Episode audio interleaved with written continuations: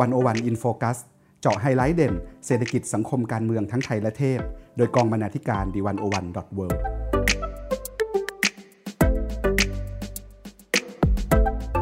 สวัสดีค่ะคุณผู้ฟัง ขอต้อนรับเข้าสู่รายการ101 In Focus EP ที่ 57 คุณผู้ฟังคะ ประวัติศาสตร์ไม่สนุกเมื่ออยู่ในโรงเรียน มีหลักฐานยืนยัน คือการคืนเนื้อหาให้คุณครูทันทีหลังสอบ ส่วนประวัติศาสตร์ที่สร้างการตื่นรู้ทำให้เห็นความเชื่อมโยงกับมนุษย์ ชีวิต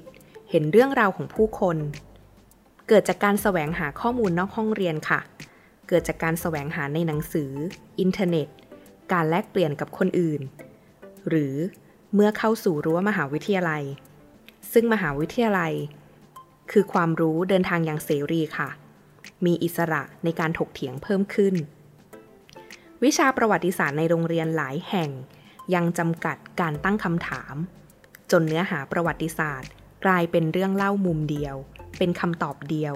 ที่คนท่องจำต่อกันมาหลายสิบปี อยู่กับดิฉัน วิลาวันบุญเกื้อกุลวงศ์และคุณสุภาวันคงสุวรรณ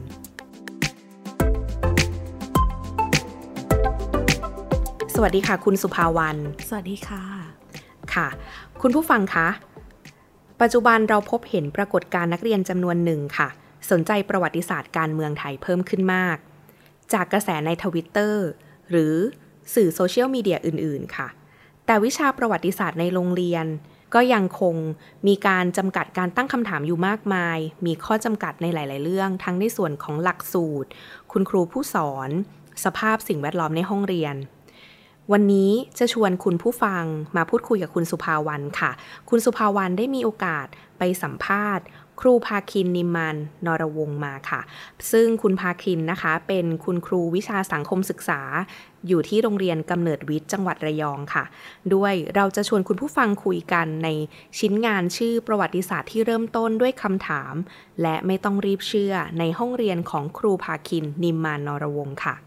อยากจะให้คุณสุภาวันนะคะ ได้เล่าให้พวกเราฟังหน่อยว่าคำถามแรกก็คือ ครูภาคินเขามี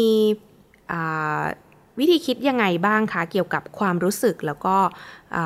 ท่าทีของนักเรียนที่มีความเกี่ยวข้องกับวิชาประวัติศาสตร์ค่ะ ค่ะครูภาคินก็ได้เล่าให้เราฟังนะคะว่า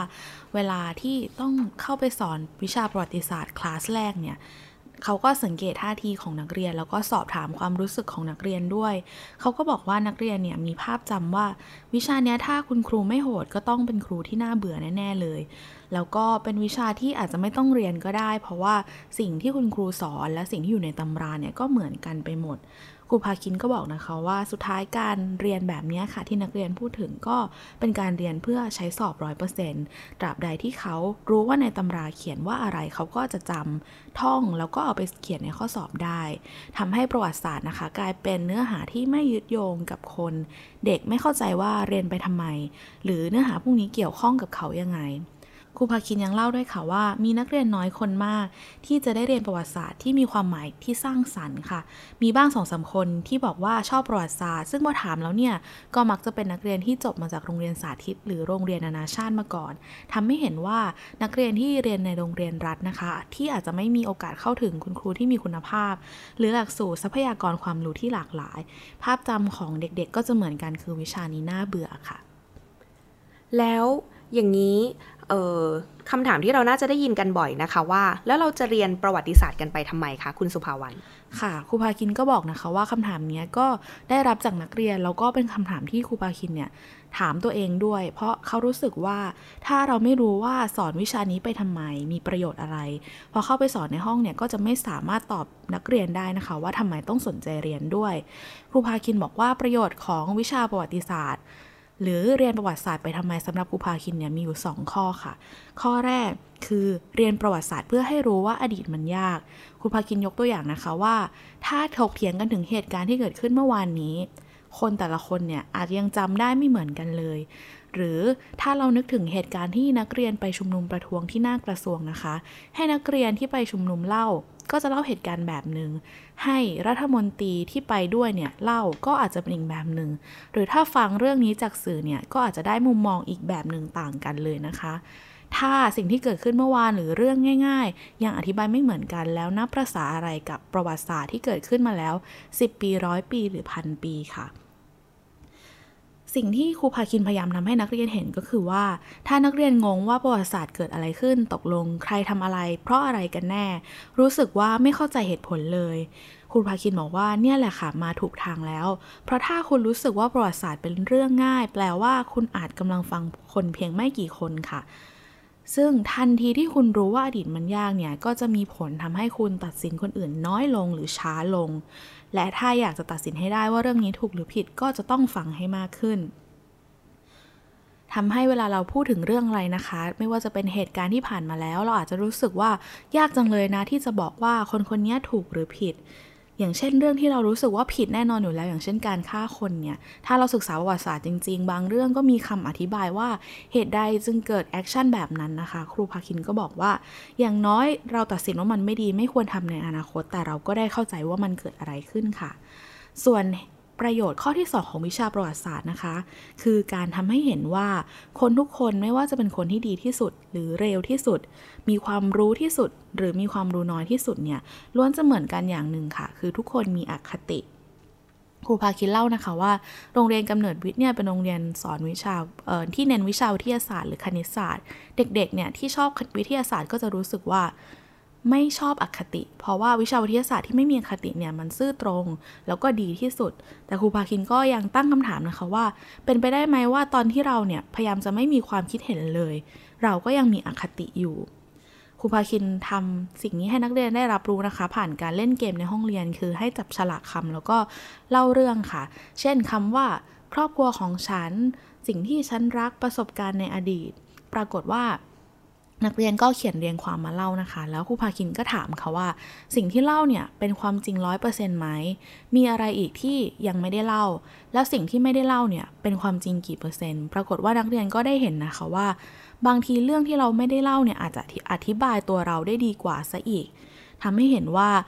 ถ้าเรามีเรื่องอะไรเกิดขึ้นมากแต่เราเลือกเล่าแค่บางอย่าง บางอย่างไม่ได้เล่าไม่ได้เขียนลงไปเนี่ย สิ่งนี้ก็เป็นอคติเหมือนกันค่ะ เช่นกันค่ะ พอรู้ว่าเรามีอคติเราก็จะตัดสินคนอื่นน้อยลง เพราะคนอื่นก็มีอคติเหมือนเรา นี่คือหัวใจของการเรียนประวัติศาสตร์2ข้อที่ครูพากินย้ำค่ะค่ะ เท่าที่ฟังมานะคะคุณสุภาวรรณก็คือว่า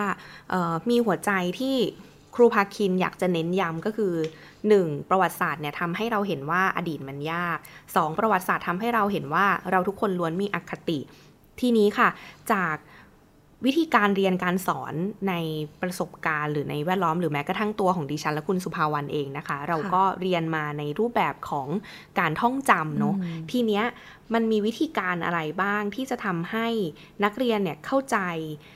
หัวใจสำคัญทั้งสองข้อที่ครูพาคินเห็นเกี่ยวกับเรื่องประวัติศาสตร์นะคะว่ามันมันควรมีวิธีอะไรแบบไหนบ้างคะค่ะครูพาคินก็เล่านะคะครูพาคินเนี่ยสอนในคลาสมัธยมปลายครูพาคินก็บอกว่านักเรียนมปลายเนี่ยจะได้เรียนประวัติศาสตร์เนี่ยสี่เทอม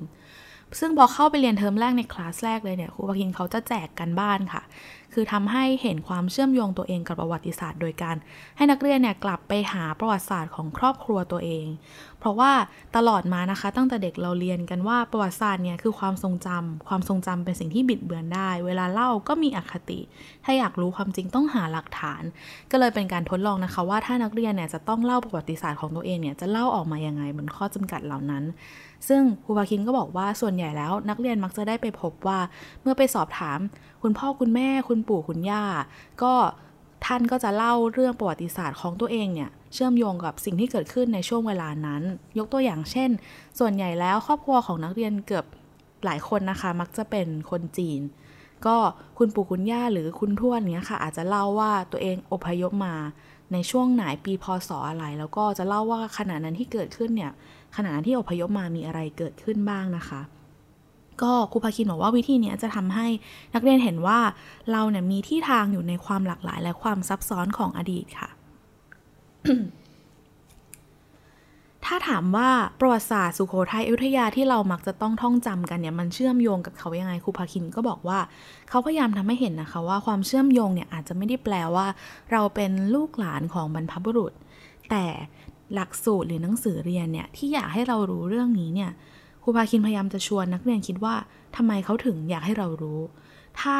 เขาบอกว่ารู้แล้วเพื่อเป็นคนไทยที่ดีทำไมเราถึงต้องรู้หรือเรารู้อย่างอื่นได้ไหมทำไมเรื่องนี้จึงสำคัญ เพราะฉะนั้นนะคะ วิชาประวัติศาสตร์ในเทอมที่ 2 ครูพาคินจะชวนให้นักเรียนคิดเรื่องความเป็นคนไทยค่ะเริ่มจากลองตั้งคำถามง่ายๆว่าคนไทยคืออะไร รู้ไหมว่าคนไทยเนี่ยมันเขียนได้สองแบบ คือไทยมียอยักษ์กับไทยไม่มียอยักษ์ แล้วนิยามเนี่ยก็เปลี่ยนไปตามช่วงเวลาบางช่วง เราพูดคำว่าไทยในฐานะชาติ เราพูดในคำคำว่าไทยในฐานะที่มันเป็นประเทศ แต่ในบางขณะเราพูดถึงมัน เราพูดถึงคำว่าไทยนะคะ โดยแทนมันเป็นคนค่ะ รูพาคินก็เปิดเพลงผ่าน YouTube เนี่ยแหละค่ะ เปิดเพลงไทยดำหรือว่าเปิดบทสัมภาษณ์คนไทยลือนะคะ ซึ่งใช้ภาษาถิ่นล้านนา ปรากฏว่านักเรียนในคลาสก็บางคนก็ฟังออกได้เป็นบางคำบางประโยค ซึ่งนักเรียนก็แปลกใจ เพราะว่าไม่ใช่ภาษาที่นักเรียนใช้นะคะครูพาคินก็ตั้งคำถามต่อไปเลยค่ะ ว่าเป็นไปได้ไหมว่าคำว่าไทยที่เรารู้จักหรือภาษาที่เรารู้จักเนี่ยมันมีรากเดียวกัน แม้กระทั่งพื้นที่ที่ไม่ได้อยู่ในไทย เขาก็ยังเข้าใจภาษาเดียวกัน ถ้าอย่างนั้นแล้วคนไทยเนี่ย ไม่ใช่คนไทยอย่างเดียวหรือเปล่า นี่เป็นวิธีการสาวไปเรื่อย ๆ นะคะ จากคำถามว่าคนไทยคืออะไร เด็กก็เริ่มเข้าใจมากขึ้นว่า เพื่อจะเป็นคนไทยที่มียอยักษ์ในความหมายปัจจุบัน คนไทยที่ดีเนี่ยมันก็มีหลักสูตรที่ออกแบบมาเพื่อเหตุผลบางอย่างที่ทำให้เราต้องรู้ว่าสุโขทัยอยุธยาจำเป็นยังไง พอเป็นแบบนี้เด็กก็อาจจะตั้งคำถามต่อไปอีกค่ะว่า เออ เราเติบโตมาในโลกแบบไหนนะทำไมเขาถึงสอนเราแบบนี้มาตลอดหลายปี นี่คือจุดตั้งต้นค่ะที่ทำให้ประวัติศาสตร์ชาติที่เราท่องจำมาตลอดมัน ได้เชื่อมโยงกับเราได้ใช้ได้เห็นและเกิดคำถามค่ะ อืมทีนี้ค่ะคุณครูพาคินเนี่ยสอนในระดับมปลายเนาะทีนี้ คล้ายกับว่าครูพาคินจะต้องมีวิธีการในการที่จะทำให้เด็กๆเนี่ยได้ค่อยๆ หลุดออกมาจากกรอบความเชื่อหรือความเคยชินจากการเรียนประวัติศาสตร์ในแบบเดิมๆนะคะ ไม่แน่ใจว่าคุณครูพาคินเนี่ยทำยังไงบ้างคะค่ะ ก็เป็นเรื่องที่ยากมากๆเลยนะคะ ที่ครูพาคินบอกเพราะว่าเเด็กคนนึงก็อาจจะอยู่กับประวัติศาสตร์แบบหนึ่งมาตลอดหลายสิบปี ครูพาคินก็บอกว่า ใช้ใช้เวลามากค่ะ อาจจะเป็นไม่ได้ไม่เป็นไปไม่ได้ใน 1 ปีหรือ 1 ชั่วโมง ที่จะกระเทาะเขาออกจากตรงนั้นนะคะหัวพินก็ยกตัวอย่างว่า เด็กบางคนที่สนใจประวัติศาสตร์มาก แล้วก็อยู่กับการเรียนประวัติศาสตร์แบบเดิมๆเนี่ยก็มักจะมีความอินประวัติศาสตร์ เช่น เรื่องพระนเรศวรกู้ชาติ ซึ่งกว่าที่ครูบาคินจะไปบอกเขาว่า เรื่องนี้มันซับซ้อนกว่านั้นนะ มันก็ต้องใช้เวลานานมาก แต่ว่าก็มีเหมือนเป็นหลักสำคัญที่ครูบาคินยึดค่ะว่า วิธีคิดที่ง่ายที่สุดสำหรับเขาเนี่ยคือการครูเนี่ยต้องกล้าที่จะถูกตั้งคำถาม เพราะว่าถ้าเราสอนโดยที่ไม่ต้องบอกว่าต้องเชื่อครูนะ แต่เป็นการเอาหลักฐานมาให้ดูชวนให้เขาคิด ต่อให้นักเรียนคิดไม่เหมือนครูก็ไม่ด่าเขาไม่บอกว่าเขาผิดทำให้เห็นว่าการตั้งคำถามเป็นเรื่องปกติ และทำให้เห็นว่าการเรียนการสอนในห้องเนี่ย เริ่มด้วยคำถาม ไปต่อด้วยคำถามและจบด้วยคำถามเสมอ พอใช้ความเชื่อนี้ไปอยู่ในบรรยากาศของห้องเรียนนะคะ เด็กก็จะรู้สึกว่าประวัติศาสตร์หรือเรื่องใดเนี่ยจะเป็นเรื่องที่ต้องสงสัยก่อนแล้วก็ตามมาด้วยการตั้งคำถามเสมอค่ะ อืมค่ะ คุณสุภาวันคะในช่วงนี้ก็จะมีกระแสเรื่องของการใช้สไตล์การสอนแบบ active learning ขึ้นมาค่ะ ทีนี้วิชาประวัติศาสตร์หรือสังคมศึกษาเองเนี่ยมันก็ จริง ๆ ก็เป็นวิชาแนวเลคเชอร์เนาะทีนี้เลยไม่แน่ใจว่าสำหรับครูพาคินเองอะค่ะเขาคิดยังไงกับเรื่องแนวคิดของ active learning หรือเขามีนวัตกรรมใหม่อะไรไหมที่นำมาใช้ในคลาสวิชาสังคมศึกษาของเขา ค่ะ คือ active learning ก็เป็นแนวคิดที่ ทุกโรงเรียนหลายโรงเรียนพยายามทำให้เกิดในทุกวิชาเลยนะคะ แต่ว่าอย่างที่คุณวิลาวันบอกว่าประวัติศาสตร์เนี่ยเป็นวิชาเลคเชอร์ซึ่งคุณภาคินก็บอกว่าเขาเนี่ยพยายามโต้เถียงเหมือนกันว่าจริง ๆ วิชาเลคเชอร์มันก็จำเป็นแล้วก็สำคัญนะ แต่ประเด็นสำคัญมากกว่านั้นก็คือว่าเราต้องรู้ว่ามันทำไปทำไม ทั้ง active learning และ lecture ด้วยกันค่ะ ถ้าเราให้นักเรียนลุกขึ้นมาเต้น มาทำเล่นเกม แต่ไม่รู้ว่าจะ active ไปเพื่ออะไรเนี่ย มันก็อาจจะไม่ได้เกิดประโยชน์ขนาดนั้น ครูพาคินเขาก็พยายามที่จะทำให้ class lecture หรือบรรยายเนี่ยเป็นคลาสของการชวนคิด คือเสนอข้อมูล เสนอหลักฐานแล้วก็ให้นักเรียนคิดว่าจะสรุปเรื่องต่างๆ ว่ายังไง โดยที่เราครูเนี่ยไม่ไปบอกว่าเรื่องนี้จริงหรือไม่จริง คลาสหนึ่งที่ครูพาคินยกตัวอย่างว่าเด็กๆ ตกโต้เถียงกันสนุกมากก็คือคลาสเรียนเรื่องศิลาจารึก ครูพาคินเนี่ยค่ะเขาก็เอาดีเบตของอาจารย์หลาย ๆ ท่านมาให้นักเรียนได้ดู เช่น ของศาสตราจารย์ดร ประเสริฐนานคร ของอาจารย์พิริยะไกรเลิก และอีกหลาย ๆ คนก็จะมีแนวคิดว่าศิลาจารย์ลึกเนี่ยอันนี้ของจริงแน่นอน บางคนก็บอกไม่จริงแน่นอน อีกคนบอกว่าจริงเฉพาะ 18 บรรทัดแรก ก็มีดีเบตหลายแบบนะคะ สุดท้ายเด็กก็จะเห็นข้อมูลว่าเขาเถียงอะไรกันบ้างแล้วครูพาคินเนี่ยก็จะโยนคำถามไปว่าแล้วคุณล่ะ เชื่อแบบไหนว่าจริงหรือไม่จริง แต่ประเด็นสำคัญที่ต้องไฮไลท์เลยคือ ถ้าคุณเชื่อว่ามันจริงหรือไม่จริงเนี่ย คุณเอาหลักฐานอะไร หรือว่าข้อมูลตรงไหนมายืนยัน แล้วคุณรู้ไหมว่าอาจารย์เหล่านั้นเนี่ยที่เขาบอกว่าจริงหรือไม่จริงอะเขาศึกษาจากอะไร อันนี้เป็น key สำคัญนะคะ ส่วนนวัตกรรมอีกอย่างหนึ่งที่ครูพาคินใช้อาจจะเรียกว่าเป็นเทคนิคดีกว่า ก็คือในคลาสเนี่ยมีมีคลาสหนึ่งที่จะเป็นวิชาชื่อ Game of Thrones ค่ะ คือการใช้ซีรีส์หรือหนังมาผูกโยงกับเด็กนะคะ วิชานี้ครูพาคินบอกว่าคนตั้งต้นคิดเนี่ยคือคุณสุรกายนันทบุรม ซึ่งเป็นคุณครูวิชาสังคมเหมือนกันที่โรงเรียนกำเนิดวิทย์นะคะ ก็ในต่างประเทศเนี่ยวิชา Game of Thrones เป็นเป็นที่นิยมมากเขาสองคนก็เลยคิดกันว่า ถ้าเอามาปรับในบริบทมปลายเนี่ยจะเป็นยังไง ซึ่งก็ได้ใช้หลายอย่างนะคะ อย่างเช่นในคลาสที่สอนภูมิศาสตร์เนี่ย ก็จะดูว่าในแคว้นต่างๆ อาณาจักรต่างๆ ที่ปรากฏในซีรีส์เนี่ย มันเชื่อมโยงกับชีวิตคนยังไง อย่างเช่น แคว้นที่อยู่ในภูมิศาสตร์แบบเกาะเนี่ยทำให้คนมีวิถีชีวิตแบบไหน หรือในพาที่ครูพากินสอนก็พยายามจะโยงให้เห็นว่า Game of Thrones ไม่ใช่แค่นิยายไร้สาระ แต่ว่าช่วยให้เราคิดในทางประวัติศาสตร์ได้ด้วยนะคะ เช่น ชวนนักเรียนคิดว่าตกลงแล้วผู้นำที่ดีเป็นยังไง นักเรียนก็เหมือนจะมีคนที่ตัวละครที่กรี๊ดอยู่ในใจ อย่างเช่นจอห์นสโนว์อาริยาสตาร์กแม่มังกรอะไรอย่างนี้นะคะ แต่คุณพาคินก็จะถามว่าคุณชอบตัวละครนี้ เพราะอะไรยังไงแล้วถ้าใครสักคนเนี่ยต้องมาเป็นคนในครอบครัว เป็นกรรมการนักเรียนหรือผู้นำของคุณเนี่ยคุณจะเลือกใคร ถึงจุดหนึ่งนักเรียนก็รู้สึกว่าเออตัวละครบางตัวเนี่ยเป็นแค่ตัวละครไปจะดีกว่า อย่ามาอยู่ในครอบครัวเราเลย หรือบางคนบอกว่าตัวละครตัวหนึ่งที่โหดมาก ๆ คือแรมซี่โบลตันนะคะ อาจจะเป็นผู้นำที่ดีนะในเวลาสงสงคราม นักเรียนอีกคนก็แย้งว่า เออ ก็จริงแต่ว่าในเวลาปกติเนี่ย คงเป็นผู้นำไม่ได้หรอก เพราะว่าผู้นำที่ดีอาจจะต้องการอะไรมากไปกว่าความโหดนะคะ นี่ก็เป็นวิธีหนึ่งค่ะที่ครูพาคินทำให้วิชาเนี่ยเชื่อมโยงกับนักเรียนค่ะ ค่ะ ทีนี้เรากลับมาที่สังคมไทยกันนิดนึงนะคะ อย่างเมื่อกี้ฟังเรื่องวิชาเกมออฟโทนนี่ก็น่าสนใจมาก ๆ เลย ดิฉันยังไม่ได้ดูซีรีส์เรื่องนี้นะคะ ก็รู้สึกกลัวนิดนึงว่าถ้าดูแล้วชีวิตจะเสียหายนะคะะทีนี้ค่ะ ในประวัติศาสตร์โรงเรียนเนี่ย ในวิชาประวัติศาสตร์เนี่ย ซึ่งหลาย ๆ โรงเรียนเลยนะคะ ก็จะมีเนื้อหาบางอย่างที่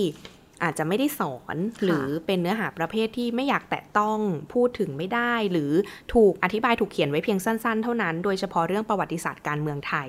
ทีนี้ค่ะ ณ ปัจจุบันเนี่ยนักเรียนเริ่มตั้งคำถามกันมากขึ้น และจากกระแสสถานการณ์การเมืองในปัจจุบันที่เราเห็นเนาะทีนี้ค่ะในฐานะคนเป็นครู ควรทำอย่างไรบ้างคะในแนวคิดหรือในมุมมองของครูภาคินค่ะครูภาคินก็พูดไว้อย่างน่าสนใจว่า ถ้าคุณเป็นครูที่อยากจะสอนเรื่องเนี้ยเรื่องที่หลักสูตรอาจจะไม่ได้บอกให้สอนหรือว่าอธิบายไว้สั้นมากๆเนี่ย จริง ๆ แล้วคุณโชคดี เพราะว่าในยุคนี้มันมีข้อมูลภายนอกเยอะมาก ทั้งวิดีโอทั้งสื่อในอินเทอร์เน็ต มันมีข้อมูลหลายเยอะมาก ซึ่งเป็นข้อมูลที่ใกล้ชิดเด็ก เพราะฉะนั้นถ้าครูอยากสอนเรื่องเนี้ยมันจะทำให้คุณมีสื่อที่ช่วยเหลือคุณในการสอนเยอะมากมาย แต่ว่า ถ้าคุณไม่อยากสอนหรือไม่รู้ว่าต้องสอนเนี่ยจริง ๆ อาจจะโชคร้ายด้วยซ้ำเพราะว่าหนึ่งเด็กไม่ได้อยู่กับคุณครูตลอดชีวิตครูพาคินก็บอกนะคะว่าเด็กเจอครูเนี่ยแค่หนึ่งคาบต่อสัปดาห์เองคิดเป็นเปอร์เซ็นต์น้อยมาก ๆ ในเวลาทั้งหมดของชีวิตเขา เพราะฉะนั้นเขาก็จะไปรู้อะไรบางอย่างอยู่ดี ซึ่งต่อให้คุณครูไม่อยากให้เขารู้แค่ไหนเขาก็จะไปรู้มาจนได้นะคะ ซึ่งถ้าคุณไม่อยากสอนหรือว่าออพอเขารู้แล้วไปว่าเขาเนี่ยคือคุณโชคร้ายมาก ๆ แล้วก็เด็กเนี่ยก็จะรู้สึกว่า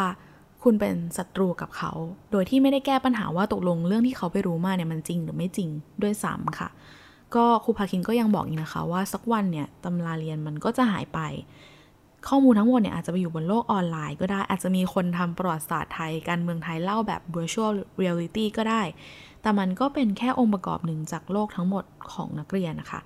มันมีคนอีกจำนวนมากมายที่พร้อมจะเล่าประวัติศาสตร์ บอกความรู้ ซึ่งแตกต่างจากที่โรงเรียนพยายามจะบอกแถนที่ครูจะช่วยให้เขากองความรู้ที่มีอยู่เยอะมากเนี่ย ถ้าครูไปปิดกั้นเขาเนี่ย มันก็เหมือนไปปิดกั้นสิ่งที่ไม่สามารถปิดกั้นได้ แล้วประโยชน์ก็ไม่ได้เกิดกับใครเลยค่ะ ครูพาคินยังชี้ให้เห็นอีกนะคะว่าสิ่งที่นักเรียนอาจจะไปดูในโลกออนไลน์เนี่ยไม่ได้น่ากลัวเลย สิ่งที่น่ากลัวเนี่ยคือการเชื่อใครสักคนทันทีอย่างเช่น เวลาเราอ่านงานของนักวิชาการพอเราเห็นชื่อเขาเนี่ยเราก็จะรู้สึกว่าต้องถูกแน่เลย คนนี้แหละเขาพูดแบบนี้ก็ต้องเป็นแบบนั้น แต่จริง ๆ แล้ว ข้อมูลเนี้ยไม่ว่าจะมาจากใครไม่ว่าจะไปรู้จากที่ไหนมานะคะ มันก็ต้องระวังครูคุณครูเองเนี่ยควรชี้ให้เห็นว่าเออสิ่งที่ตัวเองสอนในห้องเรียนก็เหมือนกัน วันหนึ่งมันอาจจะไม่จริงก็ได้ สักวันหนึ่งความรู้คุณอาจจะผิดครูพาคินคิดว่าเรื่องนี้อันตรายมากกว่าโลกโลกออนไลน์เยอะเลยค่ะ อืม แล้วทีนี้ค่ะ สมมุติว่ามีนักเรียนคนหนึ่งที่เขามีความสงสัยใครรู้ในทางประวัติศาสตร์การเมืองไทยบางอย่าง แล้วทีนี้คุณครูที่สอนเขาหรือคุณครูวิชาสังคมในโรงเรียนเนี่ย มีจุดยืนและมีความเชื่อที่ชัดเจนเลยทีนี้ค่ะ ซึ่งคุณครูคนนี้ก็อาจจะมีท่าทีที่ว่าเออถ้ามีความคิดที่เห็นต่างจากฉันเนี่ยฉันอาจจะไม่คุยด้วย ฉันจะไม่ไม่แนะนำอะไรแน่นอน ทีนี้ถ้าเราเป็นนักเรียนคนนั้นเนี่ยค่ะ เราควรจะรับมือกับคุณครูที่มีลักษณะแบบนี้ยังไงดีครูพาคินก็บอกว่าตัวเองเนี่ยมองโลกในแง่ร้ายไปเลย ถ้าเกิดกรณีนี้เกิดขึ้นก็คือ จริงๆแล้วค่อนข้างเชียร์ให้นักเรียนมุ่งไปหาอินเทอร์เน็ตเถอะ เพราะว่า ถ้าเรารู้ว่าครูคนนั้นไม่พร้อมจะตอบและไม่พร้อม ที่จะถูกตั้งคำถามเนี่ยมันก็เหมือนเสียเวลาครูพาคินบอกว่าผมเชื่อว่าโลกไม่ได้เป็นของเขา หมายถึงไม่ได้เป็นของครูคนนั้นนะคะ โลกนี้เป็นของพวกคุณหรือนักเรียนทั้งนั้น นักเรียนจะมีอนาคตอีกหลายสิบปี มีโอกาสในการสร้างความความเป็นไปได้อีกมาก ยิ่งคุณเป็นนักเรียนยิ่งมีโลกข้างนอกรออยู่ มีความเป็นไปได้มากมายในชีวิตที่จะเกิดขึ้น คุณอาจจะไปรู้อะไรจากคนอื่นที่ไม่ใช่ครู แล้วก็มีมนุษย์มากมายที่พร้อมจะตอบคำถาม แต่เรื่องสำคัญก็คือไม่ว่ามนุษย์ที่ตอบคำถามของนักเรียนนะคะ จะเป็นมนุษย์ที่ใจดีหรือน่ารัก หรือน่ากลัวก็ตามทีทุกคนก็มีคัดอคติค่ะสิ่งสำคัญคือนักเรียนหรือเด็กๆ ทุกคนต้องฟังแล้วคิดด้วยตัวเอง สร้างคำตอบของตัวเองให้ได้และที่สำคัญก็คือจำไว้ว่าโลกนี้เป็นของเราค่ะ จากตัวอย่างลักษณะ character ของคุณครูนะคะ ทีเนี้ยไม่แน่ใจว่าเป็นในเรื่องของหลักสูตรวิชาประวัติศาสตร์ในในประเทศไทยหรือเปล่าที่ทำให้มีการจำกัดอิสระเสรีภาพของคุณครูในการที่จะสอนอะไรอย่างเงี้ยค่ะ ไม่แน่ใจว่าเกี่ยวกับเรื่องหลักสูตรไหมค่ะ จริงๆแล้วในบทสัมภาษณ์เนี้ยนะคะ ถ้าได้ดูมันจะมีคลิปวิดีโอด้วย ในคลิปวิดีโอเนี่ยจะมีนักเรียนที่เป็น นักศึกษาคนหนึ่งเขาก็พูดเหมือนกันนะคะว่า จริงๆ เขารู้สึกว่า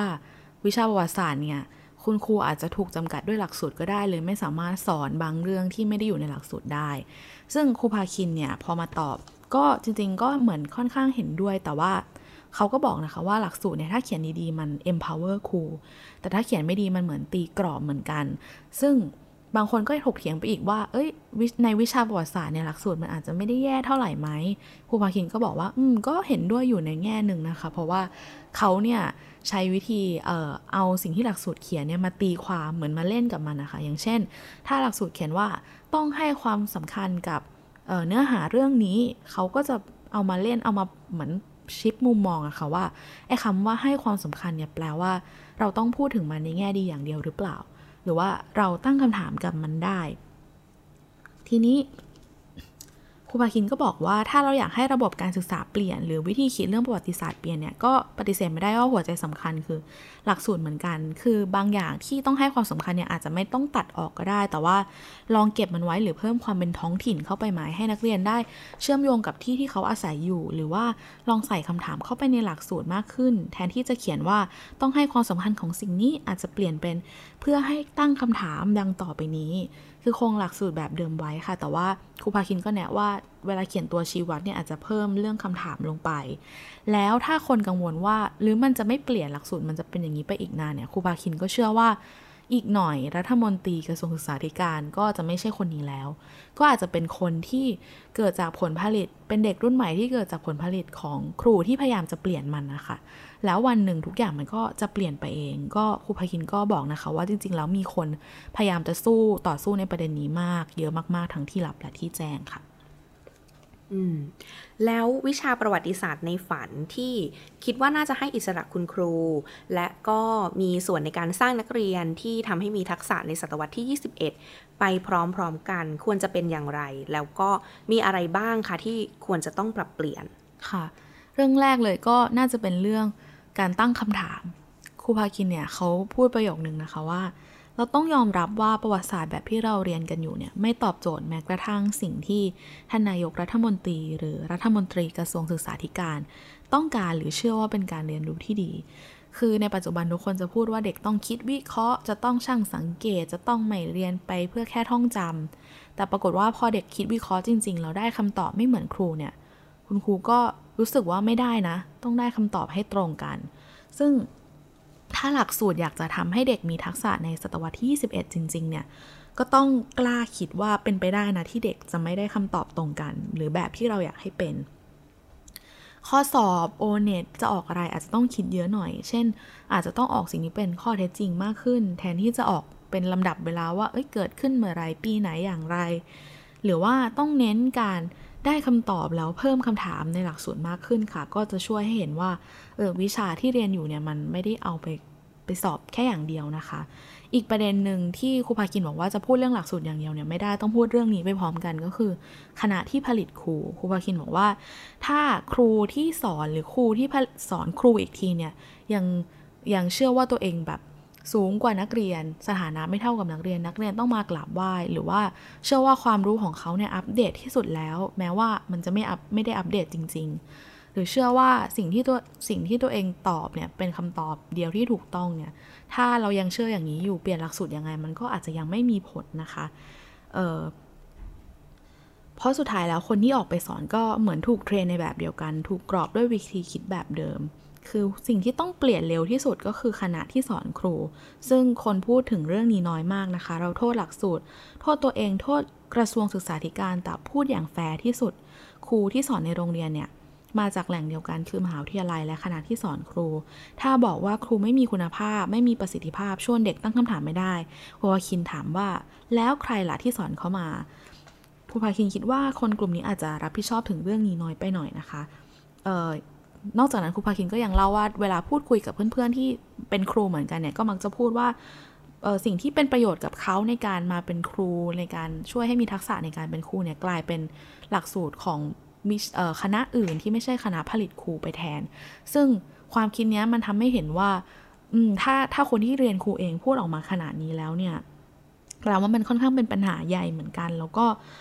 ครูพาคินก็ย้ำนะคะว่าเรื่องหลักสูตรเนี่ยมีคนพูดหลายคนแล้ว แต่ว่าอยาก ให้เรื่องนี้มินพูดถึงพูดถูกพูดถึงมากขึ้นค่ะ อืมคุณสุภาวันคะจากปรากฏการณ์ที่เด็กนักเรียนนะคะ มีการออกมาชุมนุม แล้วก็มีการสร้างประวัติศาสตร์ในยุคของพวกเขาขึ้นมาเนี่ย ซึ่งก็มีทั้งคุณครูที่ต่อต้านแล้วก็สนับสนุนเนาะแต่จริง ๆแล้ว เราเป็นครูเราควรที่จะทำอย่างไร ควรวางตัวเองไว้ที่ตรงไหนในประวัติศาสตร์ของนักเรียนคะค่ะ ก็ เเสียงแรกเลยนะคะ ที่ครูพาคินแนะนำคือครูเนี่ยจะต้องถามตัวเองก่อนว่า บทบาทของเราคืออะไร เหมือนต้องรู้ว่าบทบาทการเป็นประชาชนก็เป็นแบบหนึ่งบทบาทของการเป็นครูเนี่ยก็เป็นอีกแบบหนึ่งแล้วคำถามที่สำคัญไปอีกก็คือว่าคุณเป็นครูไปทำไม ถ้าคุณตอบว่าเป็นครูเพื่อทำให้เด็กรักชาติเนี่ย การที่ไปตีเขาตบเขาไปบอกว่าเขาโง่หรือว่ามีเเขาเชื่อคนอื่นมากเกินไปเนี่ย มันทำให้เขารักชาติจริงหรือเปล่า สิ่งที่เด็กพยายามทำอยู่วันนี้ก็คือการเขียนประวัติศาสตร์ของตัวเขาเอง ซึ่งครูเนี่ยทำได้หลายอย่าง ทั้งสังเกตเขาหรือว่าเอาสิ่งนั้นมาช่วยสอน หรือถ้าครูเห็นว่าสิ่งนักเรียนทำเนี่ยไม่ถูกจริง ๆ ก็ต้องเห็นต้องลองเสนอว่าแล้วแบบไหนล่ะที่ครูคิดว่าจะทำให้สังคมมันดีขึ้นได้ โดยที่ไม่ไปตัดสินเขาก่อน ถ้า แต่ถ้าครูเชื่อว่าหน้าที่ครูเป็นอย่างอื่น ครูพาคินก็บอกว่า ก็ต้องลองดูค่ะ ลองดูว่าโลกมันจะเป็นไปในทางที่เรายังเชื่ออยู่อีกไหม บางคนคิดนะคะ บางคนชอบพูดว่าผู้ใหญ่เนี่ยอาบน้ำร้อนมาก่อน แต่ครูพาคินก็บอกว่า อืม ก็จริง แต่เด็กเนี่ยเขาอาจจะตามมาอาบน้ำร้อน จนไปอาบน้ำเย็นแล้ว ส่วนผู้ใหญ่หลายคนอาจจะยังเชื่ออยู่เลยว่าน้ำร้อนที่เราอาบเนี่ยมันอุ่นดี ซึ่งจริงอาจจะไม่ใช่นะคะ ถ้าหน้าที่ของครูคือพัฒนาคน ครูพาคินก็บอกว่าเราควรจะตามไปดูค่ะว่าเด็กเขาทำอะไรกัน แล้วถ้าคิดว่าไม่ถูกก็เสนอแนะ ที่สำคัญเลยเนี่ย การไปด่าทอลงไม้ลงมือใช้ความรุนแรงกับเด็ก ไม่ได้ผิดแค่จรรยาบรรณครูเท่านั้น อย่างที่บอกค่ะว่าถ้าประเทศชาติต้องการคนที่รักชาติ การที่คุณไปทำแบบนั้น ไม่ได้ทำให้เด็กรักชาติขึ้นมา แปลว่าคุณกำลังทำให้ประเทศชาติ ผิดหวังด้วยนะคะ หรือจริง ๆ แล้วเนี่ยครูพาคินตั้งข้อสังเกตว่า หรือเวลาคนที่ไม่เห็นด้วยแล้วไปกระทำกับเด็กแบบนั้นอะจริง ๆ แล้วคุณอาจจะไม่ได้ทำในบทบาทครูอยู่หรือเปล่า หรือคุณเป็นแค่มนุษย์คนหนึ่งที่ไม่เห็นด้วยกับเด็ก ซึ่งถ้าเป็นแบบนั้นจริง ครูพาคินก็บอกว่าต้องลดความเป็นครูลงมา บอกกับเด็กไปว่าคุณคุยกับเขาในฐานะมนุษย์คนหนึ่งพอถึงจุดนั้นปุ๊บเด็กก็จะเห็นว่าครูก็เป็นมนุษย์ มนุษย์มีความเห็นได้หลากหลาย ที่สำคัญก็จะตั้งคำถามว่า เมื่อมนุษย์คนหนึ่งมาทำร้ายฉัน ฉันฟ้องเขาได้ไหม เป็นการตั้งคำถามแบบในสถานะที่เท่ากันค่ะครูพาคินกล่าวทิ้งท้ายไว้ค่ะว่า ผมเชื่อว่าครูจำนวนมากในประเทศอยากเห็นลูกศิษย์ได้ดิบได้ดี แต่เมื่อโลกเปลี่ยนความได้ดิบได้ดีในชีวิตของเขาก็มีนิยามเปลี่ยนไป นักเรียนบางคนค่ะ ไม่คิดว่าการได้ดิบได้ดีคือการมีชีวิตบนกองเงินกองทอง บนความเดือดร้อนของคนทั่วไปอีกต่อไปค่ะ ค่ะ และบทสัมภาษณ์ชิ้นนี้นะคะ ก็เป็นส่วนหนึ่งของ